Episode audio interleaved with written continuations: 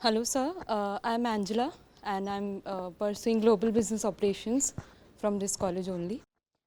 So, uh, sir, my question is uh, related to life. Like, uh, I've heard people saying that some people say that you should live for yourself, and some people say that it gives more happiness when you live for others. So, I also sometimes get into dilemma that what should I do in a particular situation. So, my question revolves around that. So, Angela is asking whether to live for oneself or others, right? That's the way the question is framed. There is a side huh, where you live for yourself, and contrasted to that, there is a side where you live for others. Yes, there indeed are two sides. Please sit. But they are uh, not quite the way you are uh, seeing them and presenting them. The two sides can rather be seen like this there is a center within us from where we see that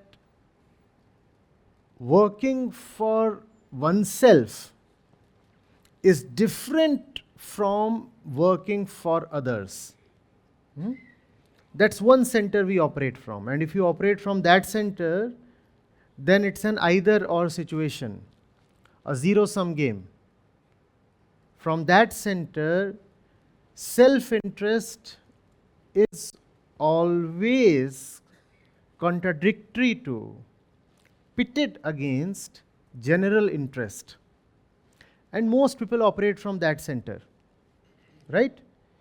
If you are operating from there, we, we can have two centers within. We can have two drivers within from where we come. We can have two identities within. If you operate from the first center or the first identity, you will feel that your welfare and the welfare of others, the world, the society, these two are mutually exclusive.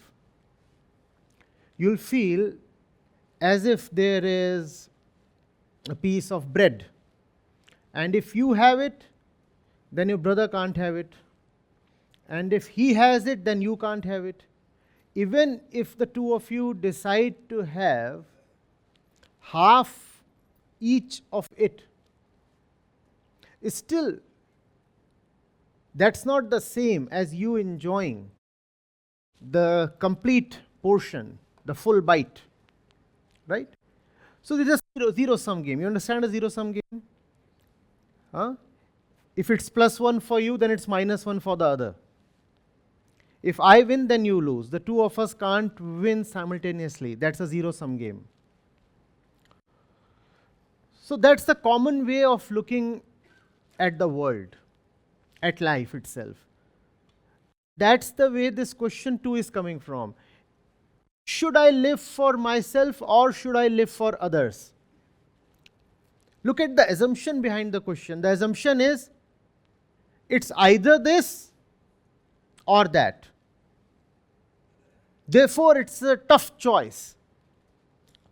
And that's also the way it's been traditionally represented. Hmm? If you want to live for the society, it has been said that you have to renounce all self interest, right? Look at the concept of the sannyasi. If you want to live for the world, then you have to partake in austerities, you have to become a renunciate, an ascetic, right? Because if you're doing it for the world, you can't do it for yourself. And that's the idea uh, that has clutched us. This either or situation. This either or situation appears to us only because we operate from the wrong center. That's the center of the ego. And the ego says, My interest is different, rather contrasted to the interest of the world. If I have to be happy, then somebody has to be sad. If I have to win something, then somebody has to lose. Or if I have to get something, then there has to be at least a barter. So the situation is either competitive or one of bargain, but the situation is never uh, symbiotic, right? That's how we commonly think, and that's how we have been made to think. And that's how even our systems are, right? If you want to win the gold medal, obviously the other one cannot. If you are running a race, not everybody can win a race, right? So it's an either or situation. Either I win it or somebody else does.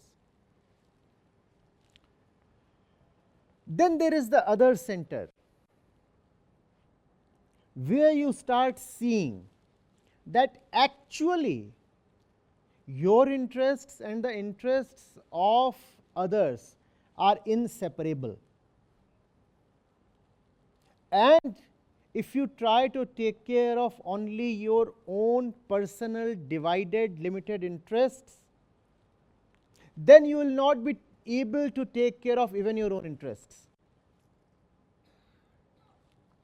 That it's easy and tempting to assume that you can have happiness at the cost of others. If not at the cost of others, then at least by being oblivious or insensitive to the condition of others. But then such happiness would be no happiness at all, which means that if others are suffering, it is impossible that you can be happy or prosperous. Are you getting it? That's the center of maturity, that's the center of wisdom. From that center, this question becomes invalid. That center says, well, if you are taking care of your own real interests, then even without your knowing, you will find that you are directly or indirectly helping others as well. Equally, if you are really helping others, then directly, indirectly, consciously, unconsciously, you will find that you are helping yourself as well. So these two become one, united, undivided. If I am doing something, then for you.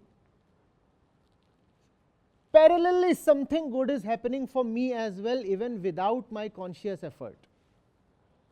My consciousness is fixed on doing something good for you. My consciousness is not caring about my own personal self interest, and yet, if I just take care of your welfare, my welfare is automatically taken care of because the two of us are inseparable. Hmm? It's like uh, a lot of people on the same plane or the same boat. If even one of them is to reach the destination, it is discovered that all of them have reached their destination, right? If the pilot is flying the passengers to a particular place, it is inevitable that the pilot too would reach that place. And not only would the pilot reach that place, he will find that he has reached that place and now has good company. What's the fun in reaching a great place alone?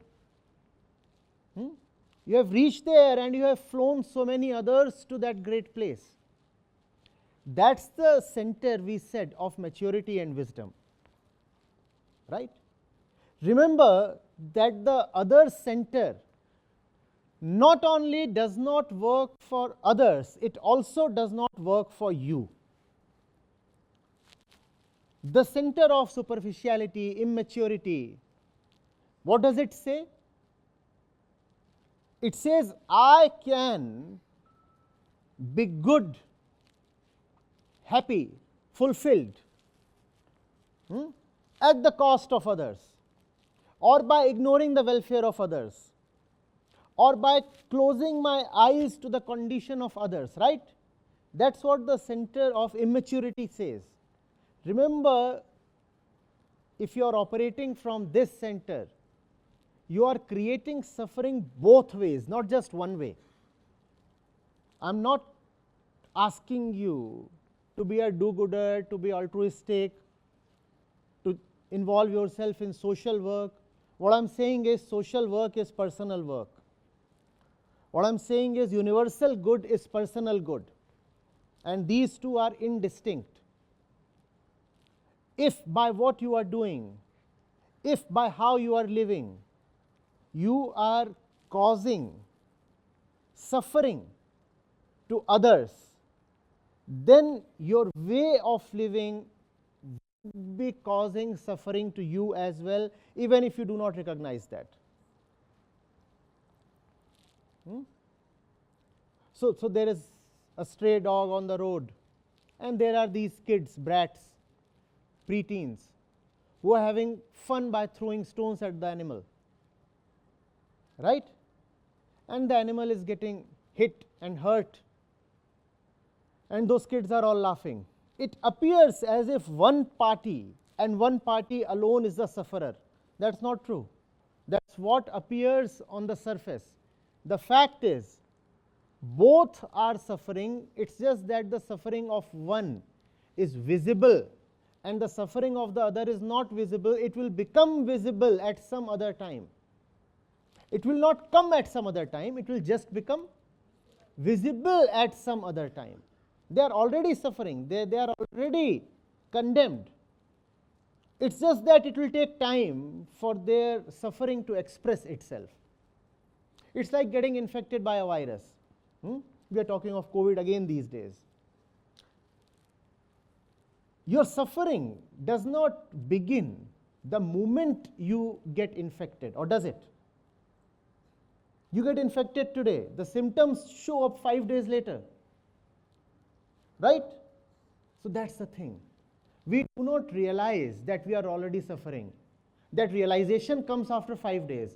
For five days, we can party and enjoy and infect others as well. And that's what most of human life is actually about. We suffer and we teach others how to suffer.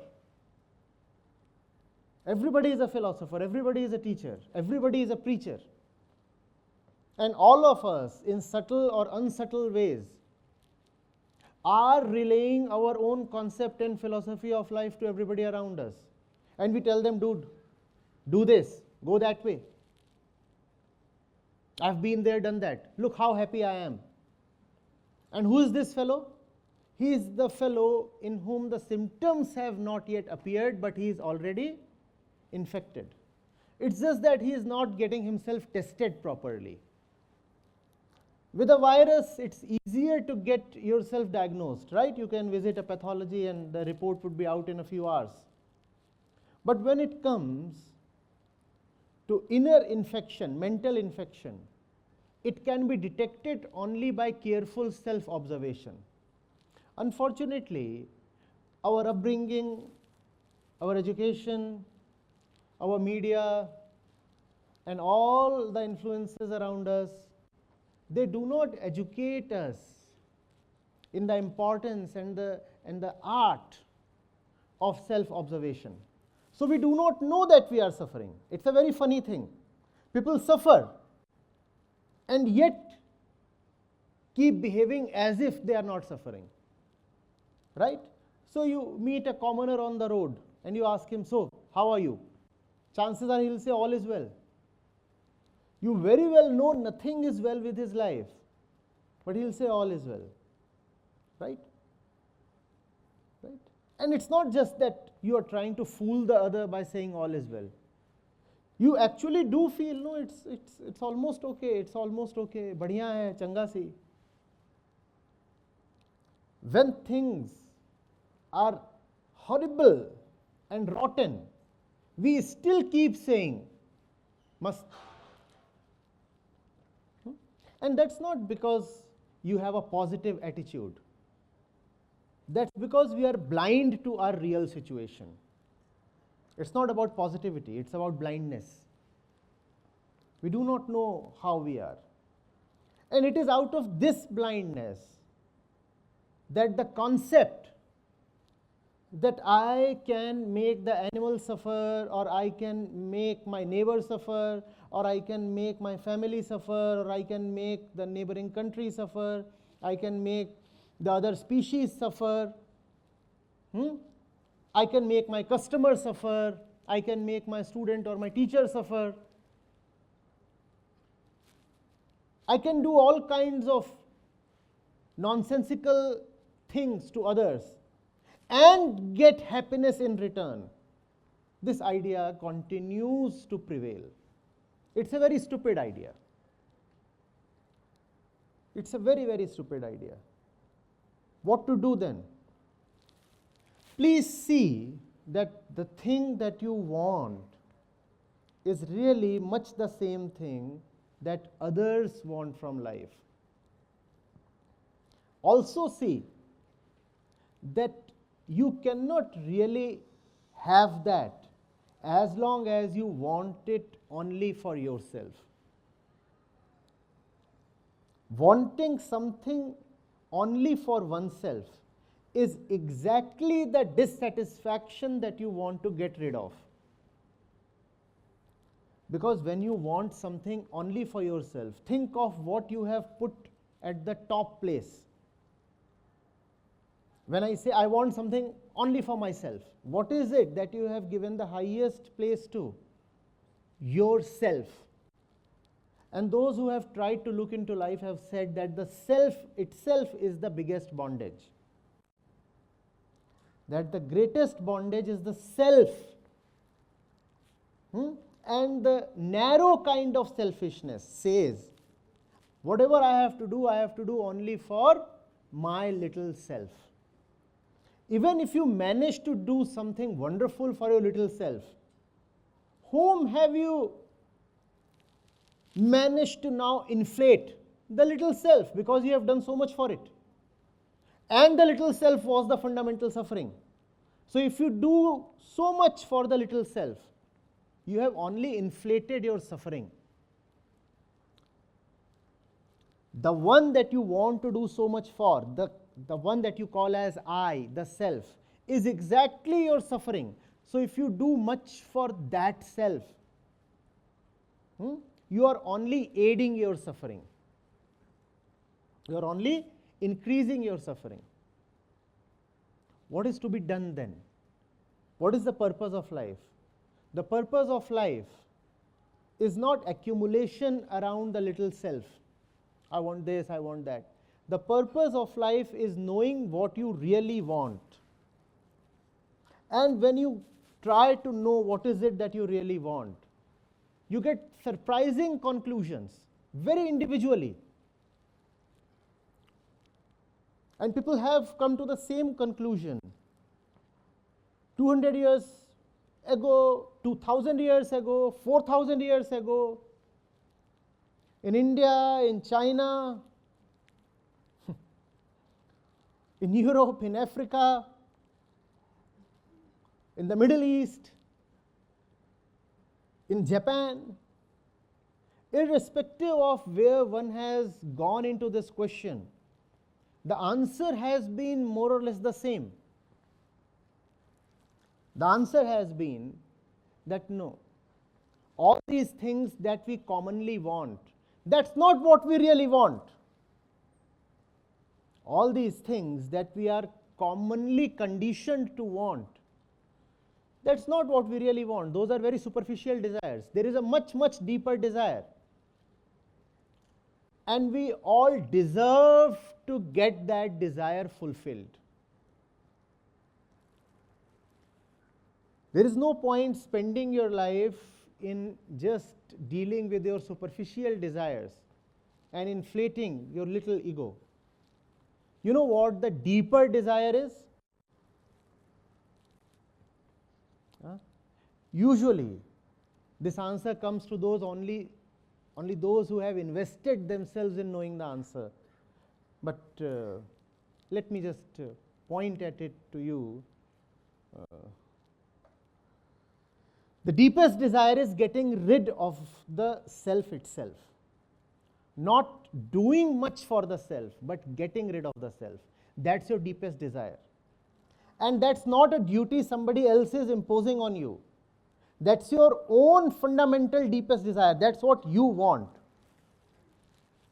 In fact, that desire is so great and so deep that it has been called as true love. True love is about seeing your own inner extinction.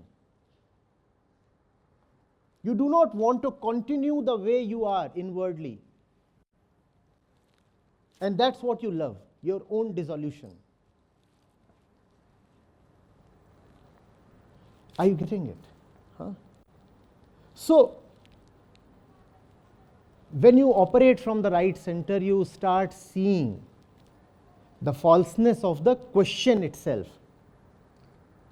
Right? I do not know to what extent I am able to communicate this to you, but even if it does not reach you fully, hmm, let, let, let something, something vague resonate within you, it will probably mm, help you in the time to come. Hmm? Yeah. Uh, you just mentioned the deepest desire is to getting rid of oneself. So, what exactly do you mean by that? You think of yourself as somebody, right? You think of yourself as somebody, right? So, if I ask you, who are you? You will reply in, in those terms, very conventional terms, very popular terms, very predictable terms, right? Uh, I am a human being, I am X years old, I am uh, a male, I am a student, I am a student uh, of such subject. I am a Hindu, I am a Muslim, I am a Christian, something. Hmm? Uh, I am a socialist, I am a capitalist. Hmm? Now, when you look into these things, you discover these are your these are identities that are given to you either uh, by your body or by the society, both of which are rather random. Hmm? You did not decide to uh, take birth with black hair and black eyes.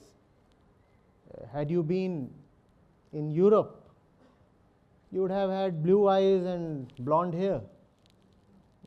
But today you will say, I am somebody with such features.